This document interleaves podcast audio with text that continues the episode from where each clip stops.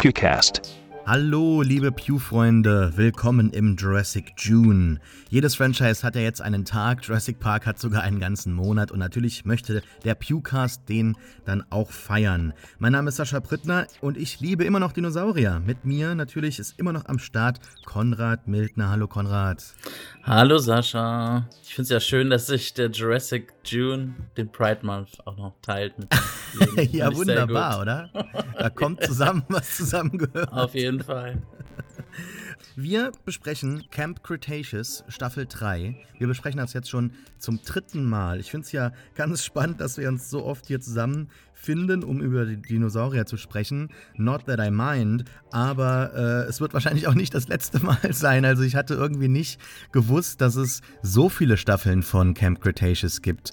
Also die vierte ist bereits in Planung und ich habe auch irgendwie das Gefühl, da Dominion, der dritte Film der neuen Trilogie, jetzt wahrscheinlich erst, äh, nicht wahrscheinlich, er kommt erst nächstes Jahr raus, wird es wahrscheinlich noch mehr Staffeln geben, um die Zeit bis dahin irgendwie den Fans zu versüßen. Ist das too much inzwischen oder was glaubst du? Wie ist dein Bauchgefühl?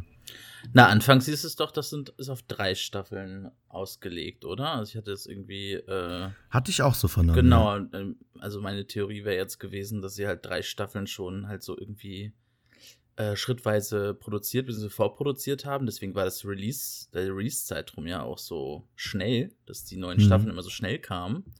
Ähm, ich weiß aber auch nicht genau, wie schnell die das animieren. Ich meine, wir haben in den letzten Folgen schon darüber, darüber geredet, dass es teilweise wahrscheinlich ein bisschen, äh, ja, ein bisschen äh, alles sehr schnell am Reißbrett entsteht und deswegen qualitativ auch Abstriche gibt. Aber äh, ich kann mir denken, wenn die jetzt in Planung ist, brauchen die das schon noch ein bisschen. Ich weiß gar nicht, ob die das wirklich so schaffen in der Zeit ähm, bis Jurassic World 3, da ähm, neue Staffeln rauszubringen. Aber ich drücke die Daumen. Also wenn, dann würde es natürlich Sinn machen, diese Wartezeit zu überbrücken. Mhm. Ähm, ja. Man hat ja jetzt auch irgendwie ein ganz passendes Ende gefunden. Also es fühlt sich schon so an, als wären diese drei Staffeln am Stück konzipiert worden und man hat jetzt ein offenes Ende, um eventuell noch mehr zu machen. Ne? Also entweder gehen dann die Kids zum Festland zurück oder vielleicht zu Isla Sonor, wie ich vermute, oder wie ich vermute, basierend auf einigen schlauen YouTubern, die das schon rausgefunden haben. Aber dazu mehr am Ende unserer Folge heute. Übrigens mehr am Ende unserer Folge auch noch zu Jurassic World Dominion. Es gibt einen ersten äh, Vorschaufilm, der vor Fast 9 in den Kinos läuft. Der ist natürlich schon online geleakt vor mehreren Tagen und Wochen. Wir haben den auch gesehen und werden dort ein paar Eindrücke noch festhalten. Das am Ende. Wer vorskippen möchte und Camp Cretaceous nicht schaut, der kann dort in der Beschreibung einen Timecode finden und dann direkt dorthin springen. Konrad, wir waren bei unserer Besprechung der zweiten Staffel naja, etwas negativ. Also, dieser Podcast ist ja hier jetzt als, als Teil einer Serie zu sehen. Ne? Wir besprechen Camp Cretaceous, Jurassic Park, World, das Franchise, um mal jetzt ganz kurz zu recappen, war ja schon immer ein bisschen größer als diese ersten drei Filme. Wir hatten Comics und vor allem Videospiele, die den Lore ganz stark erweitert hatten. All das hat aber nie so wirklich eine große Rolle gespielt. Die drei Filme und besonders eben der erste Film stehen im äh, ja, im Mainstream der Popkultur, glaube ich, wesentlich höher als alles andere. Dennoch, eine animierte Serie war ja schon immer irgendwie in Planung. Das haben wir in unserem ersten Podcast ganz gut recapped und zusammengefasst. Jetzt wurde eine neue Serie unter Führung von Zack Stans entwickelt. DreamWorks Animations. Das Ganze läuft auf Netflix. Ganz kurz nochmal zusammengefasst: Sechs Teenager sind im Chaos von Jurassic World, ähm, dem zweiten Unfall jetzt auf der Insel, mit Parkurlaubern verloren gegangen und müssen fortan unter den Dinos um ihr Überleben kämpfen. Staffel 2 sah keine große Entwicklung, sondern zeigt uns eher einen ja, Besuch von ein paar Wildjägern. Ich glaube, da war keiner irgendwie scharf drauf. Diese Staffel hatte auch, naja, wirklich große Schwächen, glaube ich, der Serie offengelegt, nachdem die erste Staffel uns würde man sagen, durchaus befriedigt hat oder überrascht hat, dass es doch gar nicht so schrecklich war, wie man vielleicht vermuten konnte, mhm. basierend auf den ersten Bildern. Ähm, wie ging es dir jetzt mit Staffel 3? Grundsätzlich war ich positiv überrascht. Und ich fand es, war interessant. Ich, ich, ich bin natürlich jetzt nicht so, äh, so vermessen und glaube, dass, dass man da äh, Ja, das ist irgendwie, dass, dass direkt meine Wünsche oder unsere Wünsche erhört wurden, aber ich fand es dann doch interessant, wie so auf die Kritik, die ich, die wir in den letzten Malen auch so geäußert haben, zumindest clever eingegangen wurde. Mhm. Also nur als Beispiel halt, ähm, was wir in der zweiten Staffel extrem bemängelt haben, war halt diese Leere und diese, ja, in dem Dschungel halt, was alles so aussah, als ob das so ganz schnell so zusammengezimmert wurde mit irgendeiner Engine. Und dann laufen die ja durch so neben Baum A und Baum B aus der Datenbank hin und her und äh, alles sieht irgendwie gleich aus. Und hier hat man dann doch wirklich versucht, eine Varianz zu erzeugen und vor allem auch so eine Art von Serialität, wie es für mich so eine Samstagmorgen-Cartoon-Serie irgendwie auch braucht. Halt dieses, dieses Monster of the Week-Setting, dieses, wir haben so eins, dass jede Folge sich so ein bisschen auch anders anfühlt. Ich meine, wir hatten ja gesagt, irgendwie, man konnte teilweise die Folgen gar nicht mehr auseinanderhalten aus der zweiten Staffel. Und hier hat man halt so eine ganz klare Abtrennung und jede Folge sieht auch irgendwie visuell so sehr anders aus. Da gibt es dann diese Nebelfolge oder es spielt alles, spielt, vieles spielt halt bei so einem Sturm, ähm, bei Regen und in der Nacht, wodurch halt diese Leere dann auch nicht mehr so krass auffällt, weil die dann doch mit einer Atmosphäre aufgeladen wird, die man in der zweiten Staffel halt vermisst halt. Also nur das zum einen. Und was ich ganz gut fand, ist, also was ich sehr gut fand, ist, dass sich die Figuren hier auch sehr viel besser einlösen. Irgendwie. Man hat es irgendwie geschafft, dass man die Figuren, ähm, ja, die Figurenbögen, dass sie sich auf eine Art und Weise wirklich gut, also die kommen alle also zu ihrer Klimax. Ähm, ja. Was in den letzten Staffeln, äh, in der ersten natürlich nur angerissen und dann in der zweiten auch so ein bisschen on pause ist. Ja, das sind erstmal so on the bottom line so die Sachen, die ich, die ich überraschend gut fand an der neuen Staffel. Ja, ich schließe mich dir total an. Also die zweite Staffel hat uns ja wirklich enttäuscht, glaube ich. Ähm, vielleicht hat die erste Staffel dann auch die Messlatte ein bisschen zu hoch gelegt und man hatte dann ja eigentlich eine komplett freie Leinwand. Und was dann mit dieser Freiheit gezeichnet wurde, war überaus enttäuschend. Aber wenn das dann eben jetzt nur so eine Übergangsstaffel war, um uns diese dritte Staffel zu bringen, finde ich es dann im Nachhinein doch irgendwie ja verschmerzbar. Man hatte ja da sehr viele tonale Fehlgriffe, fand ich, als dort die Tiere alle am Wasserloch gemeinsam trinken oder äh, Witze oder die Folge mit, mit Ben, wie er halt überlebt und da gegen Toro kämpft mit dem Stock. Also das war halt alles, glaube ich, nicht mehr wirklich Jurassic Park, Jurassic World oder überhaupt der Ansatz des Franchises, wo die Dinosaurier doch schon eine gewisse Gefahr haben sollen. Und die Staffel hat halt auch wieder dort geendet, wo sie angefangen hat. Das könnte man dieser jetzt hier auch wieder irgendwie so ein bisschen unterstellen, aber immerhin sind die Kinder auf dem Boot und nicht mehr, nicht mehr im Hafen. Ähm, Staffel 3, finde ich, steht auch jetzt auf eigenen Füßen. Also mich hat das so ein bisschen an The Clone Wars erinnert, dass jetzt eine Staffel hier geschaffen wurde, die tatsächlich irgendwo unseren Ideen, Ansprüchen genügt, entspricht und wir dann auch eine Serie haben, die sich nicht unbedingt vor den Filmen verstecken muss. Das habe ich jetzt häufiger in der Rezeption gehört und ich weiß nicht, ob ich da komplett gehen, mitgehen würde, aber ich glaube, man kann das schon so stehen lassen, dass diese dritte Staffel jetzt vor allem auch durch die erneut klugen Einbindungen mit dem, äh, mit der zweiten Trilogie zumindest so ein bisschen sich, äh, ja, zu, zu einer schönen Symbiose so ergibt. Und dazu haben wir halt auch, finde ich, schöne Referenzen, ne? Anspielungen. Hammonds Tod wird da so als Gerücht korrigiert. Nee, ich habe das irgendwo gelesen, das fand ich irgendwie schön. Mhm. Gleichzeitig haben wir auch wieder ein paar so kleine kanonische Probleme, wenn wir dann im Visitor Center den T-Rex-Schädel sehen, der eigentlich vom Indominus Rex zerstört wurde. Aber das sind alles äh, Nitpicks. Ich schließe mich dir total an. Es hat mir sehr viel gebracht, denn eine Sache, die uns äh, äh sehr auch negativ dann aufgefallen ist, also ich fand, das war wirklich massiv, war halt eben diese Lehre. Die, die fehlenden Settings. Und eigentlich liefen und, und, fuhren die Kids ja wirklich auf diversen Vehikeln acht Folgen lang nur durch den Dschungel, hast du eben schon gesagt. Jetzt haben wir wirklich viele neue Locations. Also bereits in der ersten Folge die Seilbahn inklusive den Paraglidern. Das mhm. ergibt eine schöne Sequenz, finde ich. Eine komplett neue Location, die wir noch nie so gesehen haben. Die Hotels kennen wir beide natürlich aus äh, Jurassic World Evolution, aber noch nicht von innen drin, also dem Videospiel, wo man das aufbauen kann. Wir haben das Schiff, das ist natürlich auch immer noch irgendwo so ein bisschen kahl, aber wir haben immerhin ein Schiff. Mhm. Und wir sehen das Tunnelsystem. Das haben wir, glaube ich, schon in der ersten Staffel kennengelernt, aber man kennt das von den Jurassic Park. Äh, äh, Spielzeugkarten und äh, wir sehen wieder diverse Garagen, die naja auch wieder sehr leer sind, aber immerhin wir haben abwechselnde Locations und ich glaube, das ist natürlich das absolute Highlight. Wir kehren zurück zum alten Park. Wir kehren zurück zum Visitor Center, das nun jetzt bewohnt wird von ein paar Kompis und Plu, also der Velociraptor, der überlebt hat, Jurassic World, der hat dort jetzt sein Nest eingerichtet. Und wir sehen auch ganz kurz diese ikonische Küche. Da wird natürlich ein bisschen zu sehr, glaube ich, Jurassic Park nochmal auch vor allem in den einzelnen Shots aufgewärmt. Aber dennoch, das war doch, glaube ich, wirklich überzeugend, oder? Hast du eine Lieblingslocation oder etwas, das dir besonders gut gefallen hat? Ja, ich glaube, ich, ich fand schon dieses Hochhaus schon mit am besten. Ich hatte, irgendwie mochte ich so, das war auch die Folge, wo ich gemerkt habe, dass die Staffel 3 dann doch die Sachen anders und besser macht als so in den letzten Staffeln. Also, mhm. wo die halt zu diesem Hochhaus hinkommen und dann ist das so schön eingewoben. Wir haben jetzt dieses ganz klare Location, aber das ist auch ganz eng an eine Figur geknüpft, die wir dann dadurch äh, noch näher kennenlernen, beziehungsweise die dann doch so ihre Konflikte noch löst. Also Kenji in dem Fall, der immer das Gefühl hat, immer Leute mit seinem Reichtum beeindrucken zu müssen ähm, und dann gleichzeitig halt, die kommen da hin und dann sehen wir gleich einen neuen Dino, ähm, den Mono, äh, Monolophosaurus, ähm, der dann halt der Bad ist für diese Folge und in diesem High-Rise-Komplex dann halt wütet. Und da gibt's dann auch ein paar ziemlich gute Actionsequenzen, finde ich, halt mit dem Fahrstuhl und so. Absolut, ja.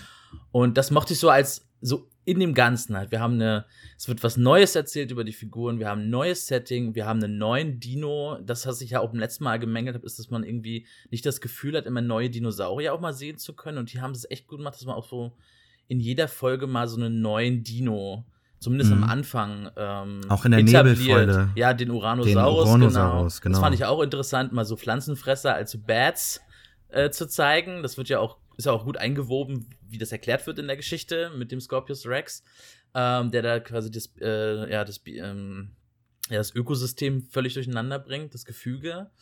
Ähm, ja, ich glaube, das ist so die Folge, wo ich sagen würde, das ist so, wofür Staffel 3 für mich steht, was die halt gut machen. Und da habe ich mir gehofft, so wirklich, da kommt diese Serialität halt, die ich bei so einer bei so einem ZDF, äh, ZDF, Samstagmorgen, äh, Samstagmorgen äh, Vormittag Cartoon mir eigentlich wünsche. So irgendwie, heute gehen wir zu diesem Hochhaus und da ist dieser Dinosaurier und ja, und das, diese Challenge müssen wir jetzt, und am Ende ist die auch gelöst und dann geht's weiter, ne? Und ja, das fand ich irgendwie gut. Und ich mochte vor allem auch das, das macht auch Sinn in der dritten Staffel gerade vielleicht. Vielleicht war man da auch ein bisschen überkritisch. Ich meine, die erste ist halt sehr horizontal mit dieser, an, dieser Anknüpfung an den Film, an den ersten. Und die zweite ist mir halt zu horizontal erzählt, sodass halt jede Folge so verschwimmt und man da gar nicht so die Unterschiede mehr wahrnimmt. Und hier ist es jetzt so, die, die Kids sind jetzt halt ein gutes, fast ja, dass man später auch mitbekommt, ja, fast sechs Monate auf dieser Insel und haben halt auch eine gewisse Normalität des, bezüglich des Lebens, des Überlebenskampfes auf dieser Insel entwickelt.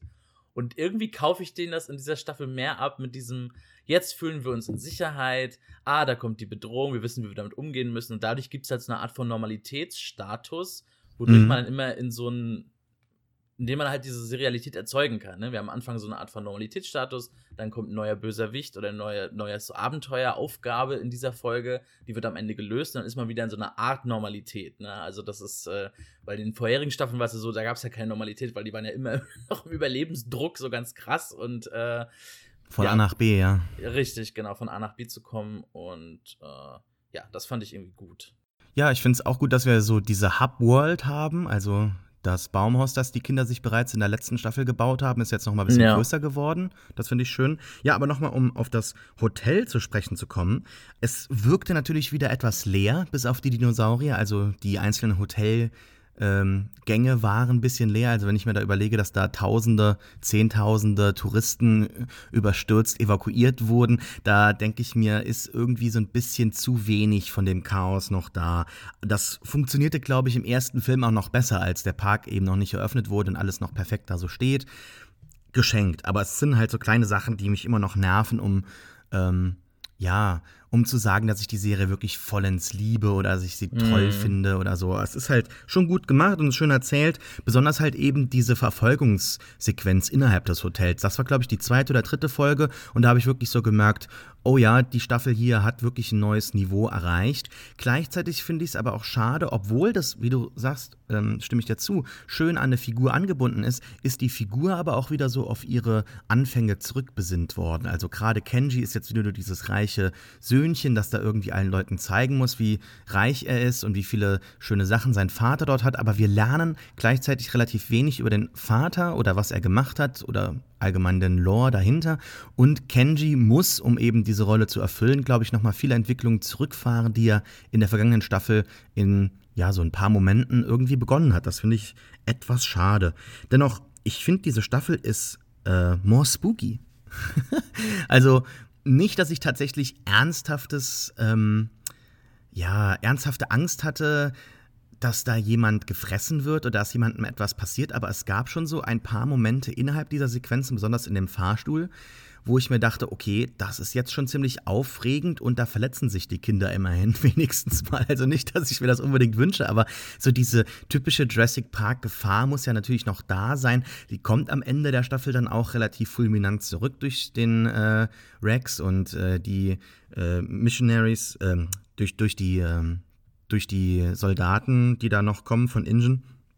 Ähm, und ja, auch zuvor fand ich es sehr schön, ja, du hast schon angesprochen, den Urano, wie heißt er? Uranosaurus. Uranosaurus. Genau. Mhm. Dass da jetzt auch mal irgendwie so einfach Tiere durch ihre Größe gefährlich werden, war schon ein Novum, glaube ich, für Jurassic Park in der Hinsicht. Also wir hatten schon mal Kämpfe mit Pflanzenfressern, ne? also Stegosaurus in, im ähm, zweiten Film oder sowas.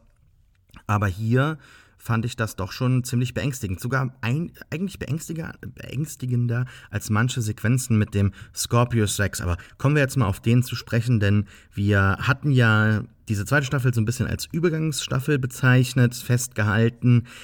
Das Ganze endete mit einem großen Reveal, ne, dem besonderen Dino-Projekt von Henry Wu, dem der auch irgendwie so der neue große Bösewicht der gesamten Trilogie geworden ist, inklusive dem ja, Content, das sich jetzt so hier anschließt. E750 hieß das gute Vieh oder auch Scorpius Rex.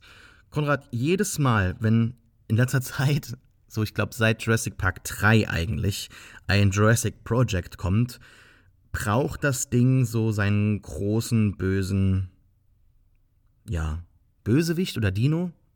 Und ich glaube, das ist kein guter Trend. Also seit der Spinosaurus ähm, da gekommen ist, ist das für mich so ein Downward Hill-Ding. Was denkst du denn jetzt über den Scorpius Rex? Ist es tatsächlich ein Vieh geworden, das ähm, beängstigend ist, das irgendwie dem Franchise was Neues hinzufügt? Oder ist es vielleicht auch nur die Krone dieser ganzen Gene-Splicing-Sache, die schon in Jurassic ähm, World Evolution im Videospiel so ein bisschen übertrieben wird, was da so möglich ist an äh, Spezieskreuzungen? Ja, da haben wir letztes Mal schon, letztes Mal schon drüber gesprochen. Ich bin ja nicht so der größte Fan von diesen Hybrid-Dinosauriern. Ich auch nicht, deshalb frage ich. Äh, genau, es ist, ähm, ich muss aber ehrlich sagen, ich glaube, Scorpius Rex ist mein liebster Hybrid-Dinosaurier. Von denen, Ach, die das finde ich jetzt krass. Gibt. Okay. Also, ähm, aber er ist doch so hässlich. Ja, da, genau deswegen. Ich finde, er, er, sieht halt auch mal aus wie so ein Hybrid-Dinosaurier. Ich fand ja beim Dominus Rex, ja, so mit seiner Farbe und so, der sah schon irgendwie so monströser aus, aber der hätte irgendwie so als Dinosaurier, finde ich auch sehr gut so als, ja, als Tier so ein bisschen funktioniert, so als klassisches Dinosaurier-Tier, so wie man es so, äh, dass sich so einfügt in so ein Ökosystem. Ähm, und dann fand ich halt immer richtig schade, so wenn man sich irgendwie denkt, so irgendwie ist Indominus Rex ist halt so Spezi, also die Erfindung von Cola und Fanta zusammenmischen.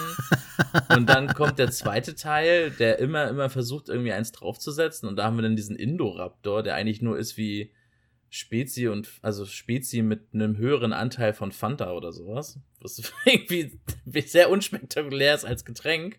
Ähm, und der Scorpius Rex sieht halt jetzt wenigstens wieder, sieht halt aus wie so ein richtiger Hyp wie so ein richtiger Hybrid-Dinosaur. So ein bisschen ähnlich wie, was du gesagt hast, wie im Videospiel halt, dieses, äh, dieses DLC, was da gibt, äh, wo du halt so richtig krasse, seltsame Kreationen da kreieren kannst. Ich finde, das muss es irgendwie einlösen, wenn man Hybrid-Dinosaurier erzählt. Ich finde irgendwie, ähm, man muss da schon eine gewisse Distanz haben zwischen den Hybrid-Dinosauriern, also visuell auch und den normalen, mhm. in Anführung, die ja auch nicht wirklich normal ist. Darüber sprechen wir gleich nochmal, wenn wir über das äh, Preview sprechen zu Dominion. Aber ähm, ich fand den halt schon richtig, genau, richtig hässlich, scary, mit diesen dünnen, dünnen Beinchen, diesen, diesen Beinchen und dann diesen Nadeln und diesen komischen Kopf und diesen Gebrülle und diesen Gesten. Man hat da ja auch so versucht, das habe ich gelesen, äh, so Entwürfe mit einzuarbeiten von diesen Mensch-Dinosaurier-Hybriden, die mal in Jurassic Park 4 in einem frühen Stadium irgendwie mal angedacht waren vor ewigen Zeiten. Ähm, ja, ich fand den richtig, richtig creepy. Und sowas löst halt für mich, das sollte für mich dieser Hybrid-Dinosaurier irgendwie einlösen. Ich fand, der wird zu seinem Namen am ehesten gerecht. Und da tut mhm. mir leid für den Dominus Rex, aber ähm, ja, also auf jeden Fall wäre das der viel, viel bessere Big Bad gewesen, im, zum Beispiel im zweiten. Er ist ja so die Vorstufe von dem Indoraptor, was man jetzt auch so ein bisschen durch Wus Geschichte mitbekommt, so sein Pet Project, das er unbedingt retten muss, das ihm wichtig ist und das führt dann halt zur Entwicklung des Indoraptors. Ja, ich finde ihn hässlich. Ich finde ihn ein bisschen zu hässlich. Also, ähm, dass er insgesamt hässlich ist, in Ordnung, das passt, da gebe ich dir recht. Das fügt diesem Hybrid-Design eine gewisse Authentizität dazu. Aber der Schädel gefällt mir nicht. Der ist irgendwie so ein bisschen zu rund und ähm, ja, aber ich finde das allgemeine Design dieses Dinosauriers dann doch sehr beängstigend und äh, Frankenstein-mäßig passend. Also du hast gerade die, diese Designs angesprochen zu Jurassic Park 4, dem ähm, Skript, das damals entwickelt wurde von den Drehbuchautoren von dem ersten Reboot von Planet der Affen. Wie hießen die nochmal? Weiß ich jetzt nicht mehr die Namen. So ein Ehepaar, glaube ich. Mann und Frau. Ähm, die haben ja dann einen Film entworfen, wo dann menschliche DNA mit Dino-DNA verbunden wurde und wir so riesige menschenartig, aber mit Dinosaurierkopf versehene Kreaturen hatten, die dann, ich glaube, so hoch waren wie ein Haus oder doppelt so groß. Also es gibt dann so kleine Vergleiche mit Menschen, die nebendran stehen in den Konzeptzeichnungen. Das fand, glaube ich, bisher immer jeder schrecklich. Aber es gibt dann, als der Scorpius Rex die Kinder angreift, fünfte oder sechste Folge, so eine Szene, wo im Sturm ein Blitz erscheint und der Scorpius Rex sich so, ja, aufbäumt. Und das, das sieht dann schon den Konzeptzeichnungen sehr ähnlich aus und passend erschreckend, finde ich. Also da wirkt dieser Hybrid auch sehr zerbrechlich, aber irgendwie auch sehr gefährlich. Er ist ja ein unglaublich schlauer Jäger, der sich auch selbst fortpflanzen kann. Das ist, glaube ich, so eine Entwicklung gewesen in dieser Staffel, die dann ein bisschen too much war, ja, dass sich dieses ja. Ding selber fortpflanzen kann und dann gegen sich selbst kämpft. Das war war ein bisschen zu viel für meinen Geschmack. Ja, das fand ich auch so, so ein bisschen so uncalled. Also, es weiß nicht so, es, ich glaube, die Dringlichkeit, also ich meine, man hat ja gemeint, ist halt ein bisschen ähnlich wie halt bei Mondominus Rex, der tötet halt einfach alles und bringt alles irgendwie, dieses ganze Ökosystem völlig durcheinander und am Ende entschließen sie sich halt, okay, wir fahren jetzt nicht einfach los und überlassen die Insel dem Scorpius Rex, sondern kümmern uns jetzt um den und da wird dann irgendwie so eine Dringlichkeit kreiert mit, äh, ja, wenn er sich selbst fortpflanzen kann, dann würde er die ganze Insel übernehmen. Nee, da braucht's da reicht auch einer, der die ganze Insel übernimmt. Das hat man ja vorher die ganzen Folgen gesehen. Da muss man jetzt nicht noch irgendwie. Und wenn, dann hätte ich das auch gerne gesehen. Also das war jetzt irgendwie, das ist so im Oft ja. passiert irgendwie. Und da frage ich mich auch, wie da die Timeline funktioniert. Also wann ist was passiert? Und dann, ja, ist halt irgendwie so ein, ja. Äh, hat, hätte es einfach nicht gebraucht. Hätte nicht gebraucht. Außerdem den Kopf, den Kopf finde ich übrigens gut, weil der erinnert halt an diesen an diesen Scorpionfisch halt. Der sieht halt so mm, fischig aus. Ja, ja, eben. Das fand ich ja. halt eigentlich auch nicht schlecht, dass er so. Aber ja, wenn du ihn zu hässlich findest, ist es okay. Ich, ich glaube, seine Gefühle sind nicht verletzt. Nee, er wird mich wahrscheinlich nicht fressen wollen. Nee. Ähm, du hast gerade die Timeline angesprochen. Ich hatte ja mal gelesen, glaube ich, dass Fallen Kingdom, zumindest die Eröffnungssequenz, die ja viele für die beste des Franchises halten. Äh, weiß nicht, ob du das auch so siehst. Ich glaube, da kann man, kann man schon mitgehen. Ähm, äh, dass, dass diese Sequenz sechs Monate danach spielt. Und als dann, ich glaube, die Kinder irgendwann so auch äh, versucht haben, das wird ja am Anfang gezeigt, von der Insel zu entkommen, bekommt man so das Gefühl, es ist einige Zeit vergangen.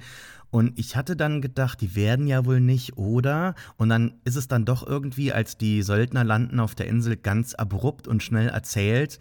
Die Öffnungssequenz wird aus Sicht der Kinder gezeigt.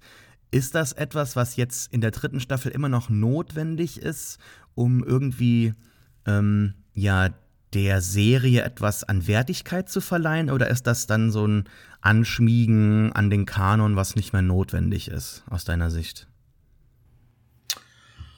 Ich fand es eigentlich ganz schön, so als Detail. Ist ja eigentlich nichts anderes als irgendwie so ein Detail an dieser Stelle es ist, ähm, es hat mir wirklich auch nochmal so in, ins Gedächtnis gerufen, ah ja, so ist die Timeline und ich kann mich noch, noch grob dran erinnern an diese Einblendung am Anfang mit Six Months Later oder sowas nach dem, ne, das war ja da. Und das fand ich eigentlich gut. Also es ist so, ähm, es schließt ja dann an an das Versprechen, was die erste Staffel macht und ähm, dadurch, dass es dann wieder der Nebenschauplatz ist, finde ich es interessant. Ähm, also ja, und ich, was du vorhin am Anfang meintest mit diesem, dass es halt, was ich halt bei der dritten Staffel auch, auch durch den Scorpius Rex, glaube ich, am ehesten noch, dass ich noch einlöse, ist halt, dass der, dass diese Staffel so trotzdem ja kanonisch eigenständig halt ist, ne? Weil sie halt mhm. halt diesen, diesen Scorpius Rex hast, ich finde, der passt sich gut ein in dieses, in diese Story, wie sich diese Hybrid, wie die entwickelt wurden und so. Und dann ist der so als eigenständiger Dinosaurier halt auch wirklich sehr ikonografisch und scary genug und den vergisst man nicht so leicht. Und da muss man nicht so ständig eigene, ein nicht ständig irgendwie anknüpfen an die größeren ja. Texte im Franchise jetzt, ne? Mhm. Ähm, mhm. ja, ich fand das gut, weil dann meinte, meinte ja diese Helikopterpilotin irgendwie, ah, das war so sechs Monate, also sechs Monate ist das so, dann ja. wird dir erstmal klar, dass die sechs Monate schon auf die Inseln, ja, okay, gut, warum? Können die nicht mehr die Zeit? Da gibt es keine Wahrnehmung von Zeit mehr. Ich würde mir denken, wenn man auf so einer Insel ist, dann würde man das noch mehr erzählen. Aber ich fand es gut, das mal in Erinnerung zu bekommen. Ähm, ja, also, also ich, ich habe die Sequenz total geliebt. Also du hast recht, es ist natürlich nur ein Detail und das macht, glaube ich, diese Verbindung nochmal jetzt interessanter. Es ist nämlich nicht einfach nur so eine Nacherzählung, ein Verbinden von Elementen wie in Staffel 1, sondern man nimmt etwas aus den Filmen und macht es größer. Ich habe mich nämlich immer so ein bisschen dran gestoßen, dass da einfach nur, okay, da ist ein U-Boot und ein Helikopter, aber so einfach so ein kleines Team von fünf, sechs Leuten dahin fliegt.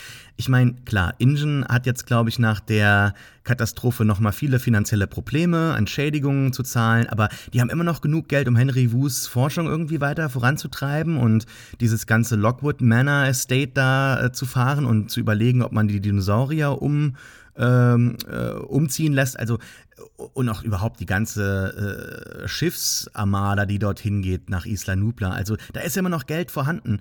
Und ja, es ist halt so ein Surgical äh, Manöver, das die da fahren. Also die wollen im Prinzip nur diesen Knochen haben oder irgendwelche Überreste, damit sie da weiter klonen können. Aber würden die da nicht wie in Jurassic Park 3 am Ende die Armee einfach auftauchen und sagen, here we are, wir sichern uns mal gut ab, dass da nichts passiert und wir niemanden verlieren? Also das hat mich immer so ein bisschen gestört. Und dass das jetzt so ein äh, ja einfach mal größer erzählt wird und ähm, Henry Wu dann auch so als Bösewicht auftauchen kann, das äh, war dann doch irgendwie ein bisschen überraschend, aber auch spannend. Ähm, denn das hat zuvor die Serie nicht geschafft und auch Jurassic World, das, das Franchise oder die Trilogie scheint nicht so wirklich daran interessiert gewesen zu sein, das mal größer aufzumachen. Also da wird im alten ähm, Filmkanon mehr erzählt. Also alleine diese ganze Sequenz am Anfang mit Malcolm und mit Hammond, wo er ihn besuchen geht und quasi das Mission Briefing bekommt, da wird ja sehr viel an Worldbuilding gemacht und wir haben auch diese gekürzte, äh, nicht gekürzte, die, die Deleted äh, Sequence, ähm, wo am Anfang äh, dieses Board-Meeting ist bei Ingen und erklärt wird, was jetzt passiert, welche Ent Entschädigungszahlungen kommen und was so auch die Öffentlichkeitswahrnehmung äh, ist. Und das fehlt mir alles so ein bisschen. Und dass die Serie das jetzt hinzufügt, finde ich eigentlich ganz nett. Ähm, das Ganze spielt bei Nacht wie und bei, während eines Sturms. Das hat die Serie ein bisschen hübscher gemacht, glaube ich. Ja, ich meine, der, der Trick ist uralt, ne? Also das ist halt wirklich so, äh, Steven Spielberg hat sich, also man hat sich, ILM hat sich gedacht, der erste Auftritt des T-Rex in Jurassic Park 1, wie kann der am imposantesten aussehen, am furchteinflößendsten und man und am technisch am, am besten zu realisieren, um fotorealistisch auszusehen oder perzeptiv realistisch. Und das war halt bei Nacht und Regen. Und man dieser Shot ist ikonisch. Und auf den Trick greifen sie jetzt natürlich gerade beim Auftritt vom äh, Scorpius Rex beim ersten, wo dann der große Sturm losgeht, zurück und klug. Also ich meine, äh, wenn man jetzt nicht großartig Bedrohung äh, dadurch erzählen kann, indem man laufend irgendwelche Tote, Tote zeigt oder Blut oder Verletzungen oder so, kann man mhm. zumindest eine, ja, eine Atmosphäre erzeugen, die Bedrohung schafft. Und das hat man da ein. Ich wundere mich halt wirklich, warum man das nicht vorher noch so gemacht hat, aber anscheinend hat man sich das irgendwie alles für den Schluss aufgehoben, was ja auch nicht so schlecht ist. Ja, ja. Ich bin jetzt gespannt, was man sich für den Schluss der Serie vielleicht aufgehoben hat. Man lässt Isla Nubla jetzt hinter sich, also wird auch dann in Kürze durch den Vulkan untergehen. Das Visitor Center hat man komplett zerstört, war ich, ich weiß nicht, ich war kein so Fan davon. Nee, ich fand es auch so ein, ja. Es ist ganz zu zerstören, dem Erdboden gleichzumachen, hat dann irgendwie doch mein Herz ein bisschen bluten lassen, auch wenn die Kampfsequenz eigentlich ganz interessant war. Aber wieder einmal überleben die Kinder da zwei hyper äh, aggressive Hybrid-Dinosaurier. Plu ist noch dabei. Das kann man sich irgendwie so erklären, dass Plu halt ein hochintelligenter, auch sozialisierter Dinosaurier ist, der dazu auch zuvor von den Kindern einmal gerettet wurde und vielleicht daher was äh, ja, übrig hat für die. Zerstört aber wieder so diese authentische Gefahr aus den ersten Filmen, ne? dass da einfach so ein Ding nochmal zurückgezaubert wurde in die Gegenwart und das ist einfach dann die komplette indifferente Natur, die dich frisst und es gar nicht mal böse meint oder so. Da steckt keine Motivation dahinter. Aber ich glaube, diese Zeit haben wir im Franchise leider komplett zurückgelassen. Vielleicht kommen wir da jetzt mit, ähm, mit Dominion wieder hin. Das wäre ein ganz spannender, äh, ja, so Bogen. Aber eine Sache, die mich immer noch nervt, ist, dass die Kinder einfach so lange dort überlebt haben. Also hätte man da in der zweiten Staffel nicht ein bisschen mehr erzählen müssen. Also ich frage mich immer noch, was ist denn mit diesen Camp-Counselern, die ja doch sehr den Kindern verbunden waren und während der ersten Staffel viel versucht haben, diese, äh, diese Kinder zu retten, die, die haben irgendwie nie zurückgeblickt. das finde ich so weird, dass die nie zurückkamen oder dass da überhaupt mal nicht ähm, versucht wurde von, von der Regierung her äh, mit Flugzeugen und Wärmekameras irgendwie was zu machen, okay, dann hätten wir keine Serie, ist klar. Aber dass da einfach die Zeitspanne so groß ist und wir Soldaten haben, die dann halt in den ersten Momenten auf der Insel wieder direkt gefressen werden, äh, ist ein Kontrast, der für mich immer noch ein bisschen zu jarring ist. Ne? Also das ist ein bisschen zu, zu krass einfach. Störst du dich noch daran oder ist das einfach dann halt einfach geschenkt bei der Serie, bei der Kinderserie, muss man ja sagen? Ja, ich schluck da schon recht viel, weil das halt wirklich eine Kinderserie ist. Und ich mag eigentlich auch immer diesen Spirit, so niemanden zurückzulassen und nicht einfach Eben. irgendwie, ne? Und dass die, dass die so als Gruppe ja. halt stark sind und äh, dass man da nicht irgendwie, dass es da nicht so eine Sequenz gibt, wo sich wirklich so jemand so krass, so wirklich opfern muss mit einem, dass diese Person halt wirklich auch irgendwie die Gefahr hat zu sterben und so, sondern das fände ich irgendwie unangebracht in dieser Serie. Was natürlich dazu, was allerdings, ja, muss man aushalten, ist dann, dass durch diese vorherige Art von zeitloser Erzählung, nenne ich es jetzt mal, wo man nicht genau wusste, wie viel Zeit vergeht dann jetzt ja eigentlich. Und dann markiert man das so ganz konkret mit diesem, äh, mit dieser, mit dieser, ähm, Extraktion von den Indominus-Knochen und äh, diesen sechs Monaten. Und da habe ich mich dann auch schon gefragt, so, okay, gut, eure Eltern hassen euch und die Regierung hasst euch und alle hassen euch anscheinend. Niemand möchte, dass ihr überlebt. Noch nicht mal Kenjis, also, okay, da könnte es ja was geben, was noch nicht erzählt worden ist, ne, so, aber äh, fand ich auch ein bisschen seltsam, dass in dieser Zeit halt fünf irgendwie noch Wildjäger kommen auf die Insel und halt noch mal Ingen direkt und aber so von der Regierung. Sorry. Das passt ja zu der Rücksichtslosigkeit, die so im Franchise gezeigt wird. Aber ich denke mir immer, da wird ja in jeder Schule oder in jedem anderen Gebäude mehr kontrolliert am Ende des Tages, ob sich nicht irgendwo doch jemand versteckt hat oder äh, zurückgelassen wurde. Aber ja. naja, das ist ja die Serie. Ja. Jetzt sind die Kinder sowieso von der Insel weg. Und ich habe es eben schon angeteased, der Kompass scheint nicht so wirklich zu funktionieren. Und gut, Karten im Jurassic Park Franchise ist immer so eine Sache. da kann man sich lange die Köpfe einschlagen. Aber die sind wahrscheinlich, denke ich mal, auf dem Weg nach Isla Sorna. Und Isla Sorna ist insofern interessant, da das ja so die Fabrikhalle war, ne, wo die Dinosaurier im Franchise in den Büchern und in den Filmen erstmal ähm, ja, äh, entwickelt wurden teilweise auch großgezogen wurden, bevor sie dann halt in den eigentlichen Parkbereich transportiert wurden. Wir haben in dem Kanon relativ wenig Informationen, was mit Isla Sauna nach 2001 passiert ist, also dem Zeitpunkt von Jurassic Park 3. Wir wissen einmal, dass ähm, darüber gesprochen wurde, dass das Militär, also die Dinosaur Protection Group, das war dieses Alternate Reality Game zum Start von Fallen Kingdom. Da gab es viele Informationen auf der Webseite von denen und die haben angeblich Informationen einer Rettungsmission und diese Rettungsmission ist halt da, wo Alan Grant und so weiter gerettet werden in Jurassic Park 3, mhm. dass dort illegale Spezies auf Isla Sauna gesichtet wurden, aber die ähm, Offiziellen dann halt eben bestochen wurden mit Geld. Und angeblich hat Henry Wu, ich weiß aber jetzt nicht die Quelle, habe ich nur auf einem Wiki-Eintrag gesehen, mal gesagt haben soll, dass es dort einen ähm, Unfall gab und dass dort etwas, something, ist ja so auch irgendwie bezeichnet für das Franchise, ne? something has survived, dass dort etwas übrig gelassen wurde als ein Unfall. Oder während vielleicht Hurricane, ähm, wie ist der nochmal, Clarissa, glaube ich? Hurricane Clarissa. Ich glaube, mhm. der erste hat ja gar keinen Namen im ersten Film. Also der, der reale war ja der Hurricane oder Zyklon ähm, Iniki, der da die Produktion auch gestört hat. Und dann Clarissa war dann auf, auf der zweiten Insel. Aber ja, viel, viel Kanon-Bullshit. Ähm, kann denn diese zweite Insel jetzt irgendwas Neues uns noch bringen? Da haben wir ja viel mehr Zeit verbracht als auf Isla Nubla eigentlich in den Filmen. Oder ich habe zumindest das Gefühl, da haben wir mehr gesehen an Locations.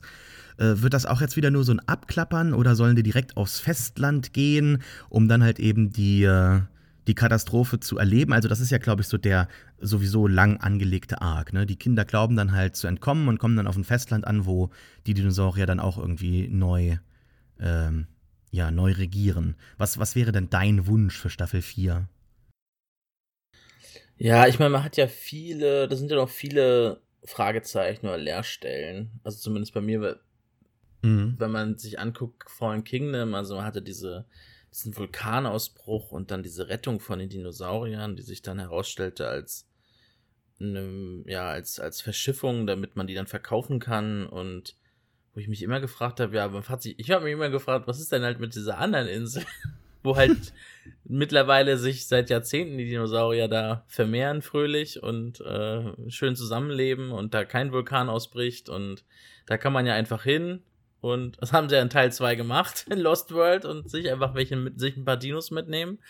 Und äh, wenn man da dann die Brücke schlägt zu Dominion, wo es ja darum geht, dass ja die Dinosaurier aufs Festland kommen und halt die Erde wieder äh, in Beschlag nehmen, das müssen halt schon ein paar mehr sein als die paar, die da aus dieser Villa rauslaufen. Also woher kommen die? Also gibt es da jetzt eine Art von Anknüpfung? Also führt man jetzt Sauna ja. ein in der Camp Cretaceous, die dann halt vielleicht auch wirklich die neue Staffel, die vierte vor Dominion rauskommt. Das könnte schon hinkommen. Ich könnte mir gut vorstellen, dass es dann Release-Termin äh, Ende des Jahres oder Anfang des Jahres gibt, äh, Anfang des nächsten Jahres gibt. Ähm, das müssten sie hinkriegen. Wo ja, dann da so Mentacore und ja, Biosyn, die zurückkommen. Ne? Genau. Also Dodson kommt auch, äh, genau, Spoiler. Dodge, Dodge, Dodgson, Dodgson, kommt Dodgson. zurück. Ja. Mhm. ähm, no one cares. ja, und das, das, da ja, vielleicht gibt es da dann irgendwie noch so einen Brückenschlag dann zum neuen Dumm. Also jetzt hat man in diesem, am Ende von Staffel 3 hat man jetzt den Brückenschlag zum zweiten Teil. Und vielleicht kommt in der vierten Staffel dann so eine Art von Verbindung zum vierten. Ähm, und ich bin schon gespannt, wie Sauna jetzt aussieht und was da jetzt genau passiert. Aber es klingt ja jetzt auch so, als ob da auch schon wieder irgendwelche Hybrids rumlaufen. Also, ähm, ja, es gab ja diese Theorie, dass der Spinosaurus der erste Hybrid-Dinosaur ist. Ähm, weil der halt nicht, weiß ich nicht, aber das ist, ja, ist ja Bullshit, aber es ist so. Ja, mit, äh, mit, mit den harten wissenschaftlichen Fakten hat das Franchise nie so genau genommen. Auch jetzt im neuen Clip nicht mehr, ne? Ja, na gut, das ist ja, ich finde das eigentlich ganz gut, dass sie es jetzt, also da reden wir vielleicht gleich drüber, aber ich, hm. ja, also ich, ich bin gespannt, wie Isla Sorna aussieht, aber irgendwie weiß ich jetzt nicht, jetzt kommen die wieder auf eine Insel und dann sind die da wieder. Und dann haben wir irgendwie anscheinend noch so einen Dinosaurier auf diesem Boot, der wahrscheinlich dafür sorgt, dass das dann irgendwie kentert oder das Boot zerstört wird. Und dann sind die da wieder auf dieser Insel. Und dann müssten die da eigentlich wieder gerettet werden. Und das vielleicht knüpft wieder an Teil, an den neuen Dominion an, an den neuen Film. Ich, ich habe irgendwie nicht so richtig erwartet. Ich denke mir auch so ein bisschen, Leute, vielleicht führt, führt das gerne weiter, die Serie, aber ich weiß nicht, ob ihr bei diesem Cast ständig bleiben müsst. Vielleicht bräucht ihr einfach mal neues Futter, was so Figuren angeht. Genau. Also, die sind ja jetzt auch einfach mal auserzählt. Diese, bei Kenji hat man jetzt so ein bisschen wieder zurückgefahren. Da gibt es immer noch so ein Geheimnis, sage ich jetzt mal. Ne, zu seiner, aber ich finde alle anderen. Ben hat einen sehr schönen Bogen, der ist jetzt fertig, auserzählt. Was will man da jetzt noch machen? Ne? Also, ähm, Darius, ja, ist eigentlich auch. Also, das ist halt, naja, ich hoffe mal, da gibt es vielleicht irgendwie was Neues. Da treffen sie vielleicht eine andere Gruppe oder so. Ich weiß es nicht. Also es wäre zumindest äh, empfehlenswert, mal den Cast zu da neues Blut rein einzufügen. So ein bisschen, ja, da mal ja. Hybriden zu schaffen. Ja. ja, vielleicht ist da einfach noch Engine total operabel oder so, ne? Also, ja, vielleicht. Da, das, wäre ja total denkbar, dass da jetzt genau. äh, was Größeres aufgefahren wird und wir eventuell noch Filmfiguren sehen. Also, dass Henry Wu jetzt so direkt hier implementiert wurde, fand ich überraschend. Also, dass da vielleicht ein kurzer Cameo war oder wäre okay, aber es waren ja doch schon mehrere Episoden und sehr starker Fokus auf ihn und ihn halt eben zu so einem neuen Bösewicht so äh, zu, zu, ja, hoch, hochzufahren eigentlich. Also habe ich das Gefühl. Ich hätte das nie gedacht, nachdem äh, Billy Wong eigentlich total sympathisch und lieb schaut in dem ersten Film. Also der ist ja total der Dino-Fan und liebevoll und ähm, ich weiß immer noch nicht, ob ich diese Entwicklung so richtig finde. Also, dass man da so dieses Connective Tissue hat zwischen den Franchisen, fand ich sehr schön. Vor allem passt das bei ihm natürlich. Es macht auch narrativ einfach Sinn, dass er da auftaucht.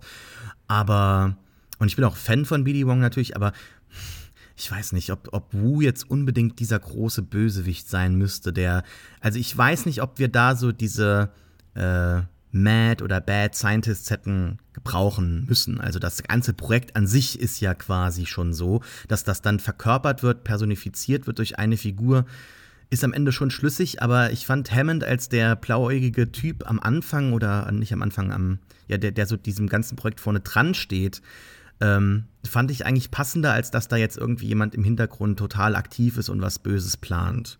Aber müssen wir mal abwarten. Fandest du, also da muss ich jetzt kurz nachfragen, aber findest du, ja, dass er so als Big, also dass er so als, als Obervillain so etabliert wird, weil ich fand es eigentlich interessant, was sie jetzt mit ihm in der dritten Staffel so ein bisschen machen. Also ich kann mir bei der, was ich glaubhaft finde, ist, dass er halt am ersten Jurassic Park halt noch sehr jung ist. Ne? So ein, also wahrscheinlich ein extrem begnadeter, äh, hochdekorierter Wissenschaftler, äh, super, aber trotzdem super jung und halt mit so einem, mit so einem Spirit, mit ähm, halt diese, diese Unbedarftheit, ne, die mhm. halt ja Ian Malcolm kritisiert und die auch Hammond teilt, ne, aber diesen, ja, aber halt so ein Idealismus für den Fortschritt und äh, auch Dino-Fan und irgendwie beides zusammen und äh, I don't care about the results.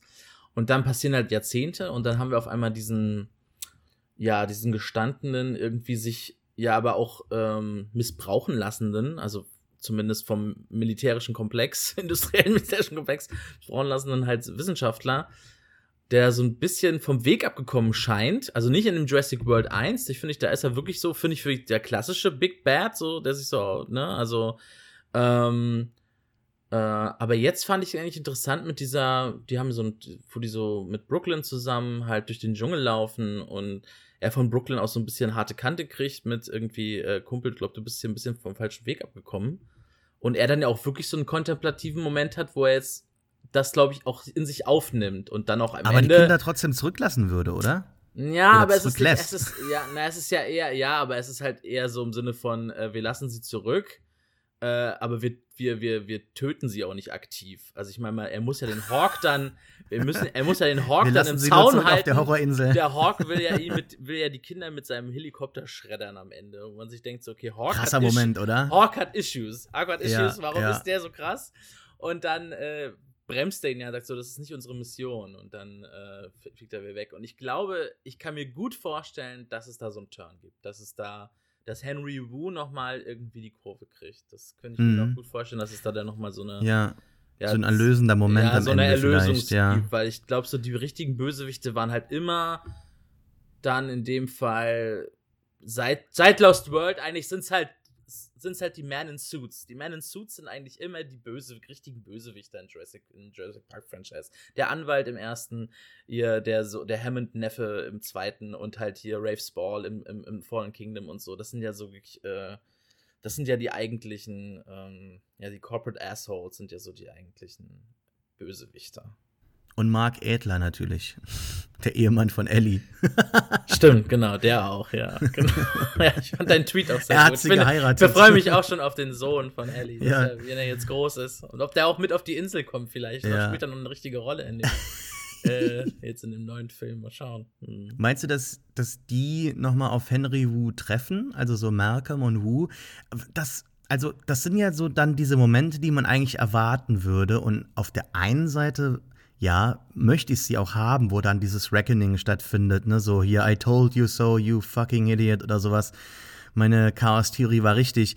Aber es wäre auch ein bisschen zu offensichtlich, oder? Too on the nose, so halt. Ich bin mir nicht sicher, ob Ähm, da ja die Figuren laut Trevorrow wirklich jetzt nicht irgendwie nur so cameo-mäßig eingebunden sind, sondern einfach vollends zurückkehren, ob das nicht alles ein bisschen too much wird. Also kann dieser eine Film das aushalten? Wird er nicht zu überladen? Wir haben Claire und Owen, die noch irgendwie eine Liebesbeziehung haben, da ist noch was vorhanden. Dann kommen noch andere Figuren zurück, Jake Johnson, äh, Omar Sy. Ähm, dann kommen die anderen drei natürlich zurück, die großen drei zum ersten Mal wieder vereint. Wir haben ähm, Biddy Wong noch dann im Hintergrund irgendwo und natürlich noch neue Figuren. Maisie, deren Schicksal, deren Existenz natürlich noch irgendwie da sein muss. Also was ist, wenn zum Beispiel Henry Wu jetzt äh, diesen erlösenden Moment hat und merkt, ich habe äh, äh, die Hölle auf Erden erschaffen, wir werden untergehen. Der neue äh, Clip, da kommen wir jetzt ja so langsam so, wir, wir schlittern so rein, mhm. wird ja am Ende gesagt Next Summer. Und ich habe gedacht, fehlt da was in der Tagline? Fehlt da was? Da steht Next Summer, Rule the Earth. Und dann wird ja nicht quasi hier in diesem äh, Teaser gesagt, in dieser Preview, wer die Erde regiert, wer über die Erde herrscht.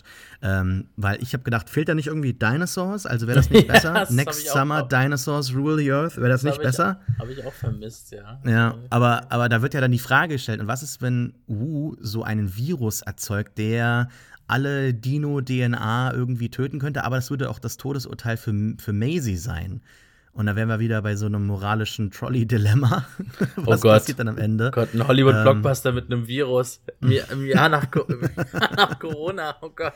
Ob sie das machen, oh Gott, ja. Naja, ich erwarte eigentlich schon viel von dem Film, weil mir hat diese Preview sehr gut gefallen und die haben jetzt ein Jahr zusätzlich bekommen, um den Film wirklich so, also wirklich diesen Rohdiamanten, der da, glaube ich, geschliffen wurde, äh, geschaffen wurde, fein zu schleifen. Also, es ist überraschenderweise jetzt schon der zweite Promo-Clip für dieses Franchise nach Battle at Big Rock, was ja auch irgendwie so weird war. Also ich habe mich nochmal informiert, was jetzt die Idee dahinter war und Universal hatte einfach wohl Bock auf einen Kurzfilm, ist auf Trevor zugegangen, hat gesagt, hey, hast du Bock? Und er hat gesagt, ja, okay, machen wir. Und Emily Carmichael, die Drehbuchautorin für Dominion, hat da schon mit ihm jetzt zusammengearbeitet. Und was das jetzt, was das jetzt soll, weiß ich gar nicht so recht. Ne? Also es wirkt wie eine Preview, die so ein bisschen losgelöst ist von allem, also die so geschaffen wirkt, wirkt für das Kino. Wir erleben am Anfang Dinosaurier. Es, ist, hat, es wirkt eigentlich fast wie so eine Naturdoku. Es sieht alles etwas dunkel aus und gelb. Mag vielleicht auch daran liegen, dass es irgendwie im Jahr 2021 immer noch schlecht abgefilmt ist. Es wirkt wie so ein Camrip aus 2009. Kann ich mir ja. irgendwie nicht erklären. Aber wir sehen, dass ähm, am Anfang viele Dinosaurier einfach vor 65 Millionen Jahren wunderbar zusammenleben. Und dann trifft der äh, Tyrannosaurus Rex, unser Rexy, auf den Giganotosaurus, den scheinbar größten Dinosaurier, der jemals gelebt hat. Also nicht der größte, sondern der größte Fleischfresser. Es gibt ein Duell, Rexy verliert wieder, ein Moskito sorgt Blut aus, dem sterbenden Dino aus und dann haben wir halt eben die Konsequenz, dass das der ursprüngliche Moment ist, wieso ähm, wir dann später, 65 Millionen Jahre, wieder Rexy auf Isla Nubla haben. Und dann springen wir vor, 65 Millionen Jahre, und Rexy greift ein Kino an, treibt dort sein Unwesen, frisst ein paar Leute wahrscheinlich. Und ähm, das ist unser Teaser. Ich finde, dass Rexy viel besser aussieht. Der Schädel ist neu designt worden. Da gab es viel Feedback aus dem Fandom und Trevorrow hat ja auch diverse äh, Fan-Podcast-Auftritte bereits hinter sich und hat sich dort immer wieder als exzellenter Fan bezeichnet. Also, hey, if you wanna come, you are invited.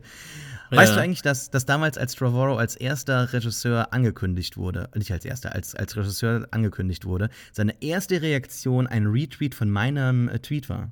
Also da war ich relativ, äh, also ich habe zum Beispiel ähm, Safety Not Guaranteed total gemocht, aber es war dann halt trotzdem so ein gut gemeintes Hey, don't fuck this up und hab ihn halt ad retweetet, ad, ad replied und er hat das retweetet und das war halt seine erste offizielle Reaktion auf, das, auf, die, auf die Ankündigung. Wow. Und irgendwie, irgendwie plane ich noch irgendwann mal so am Ende, hoffentlich nächstes Jahr dann zu sagen, hey, you didn't, it's all good, dude. Danke.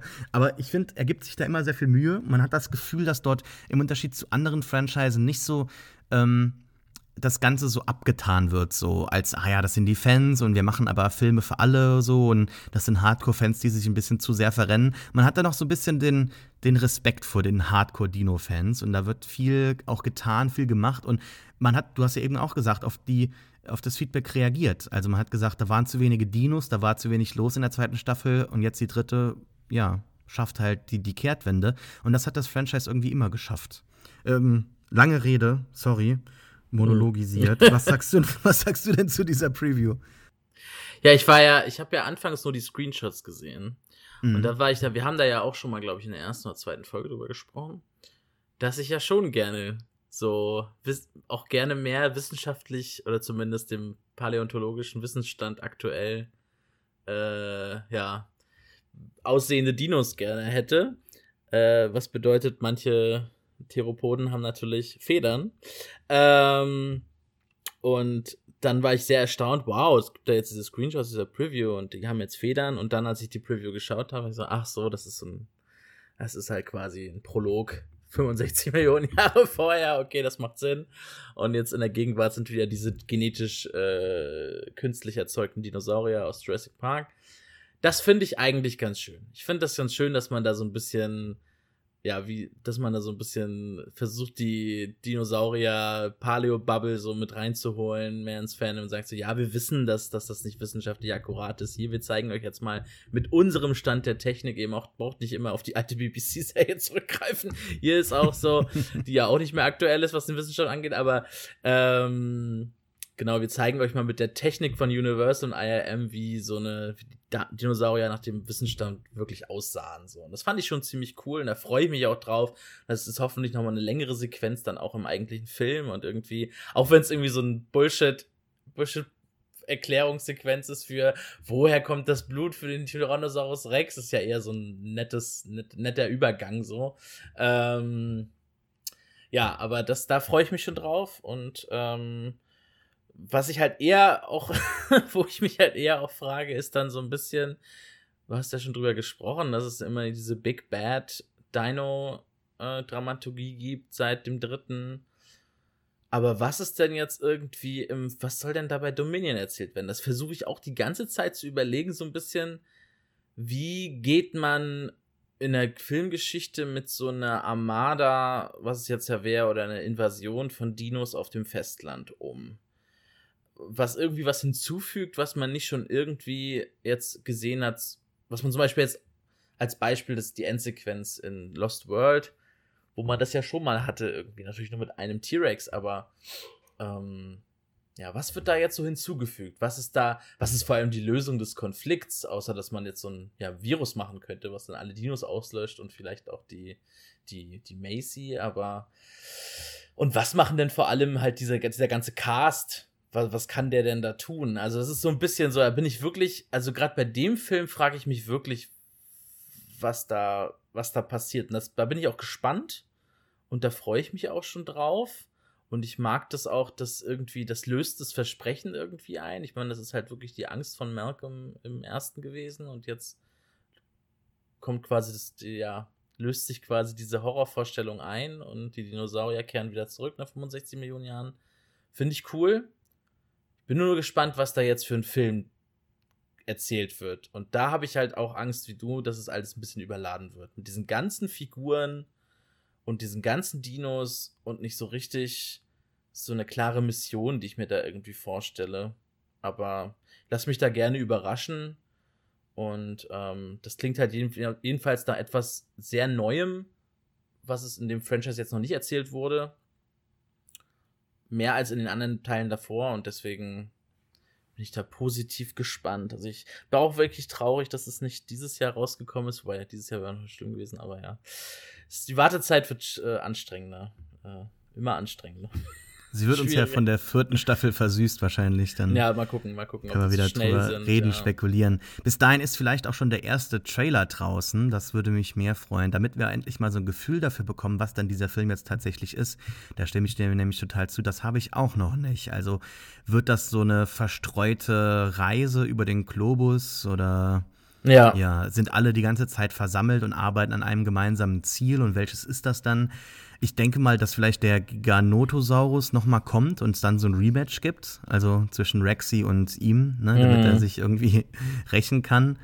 Vielleicht Wobei der, der nicht der größte der Fleischfresser ist. Ne? Es ist und bleibt ja, der Spinosaurus bleibt ja schon der größte ja, okay. Dinosaurier. Dann habe ich mich. Aber ja, ich, ich, ich den freue mich natürlich auch, den Giganotosaurus zu Die haben ja diesen Dreadnoughtus, Dreadnoughtus, äh, diesen, diesen riesigen äh, Sauropoden. Da bin ich auch mal gespannt. Also, die haben das schon viel versprochen und ich freue mich da auch drauf. Aber ja, wie es denn genau aussieht, keine Ahnung. Was ich aber wirklich loben muss, ist halt wirklich das Marketing. Das ist halt wirklich gut. Also, du hast ja erwähnt mit diesem Battle at Big Rock, was halt super cooler Non-Trailer ist.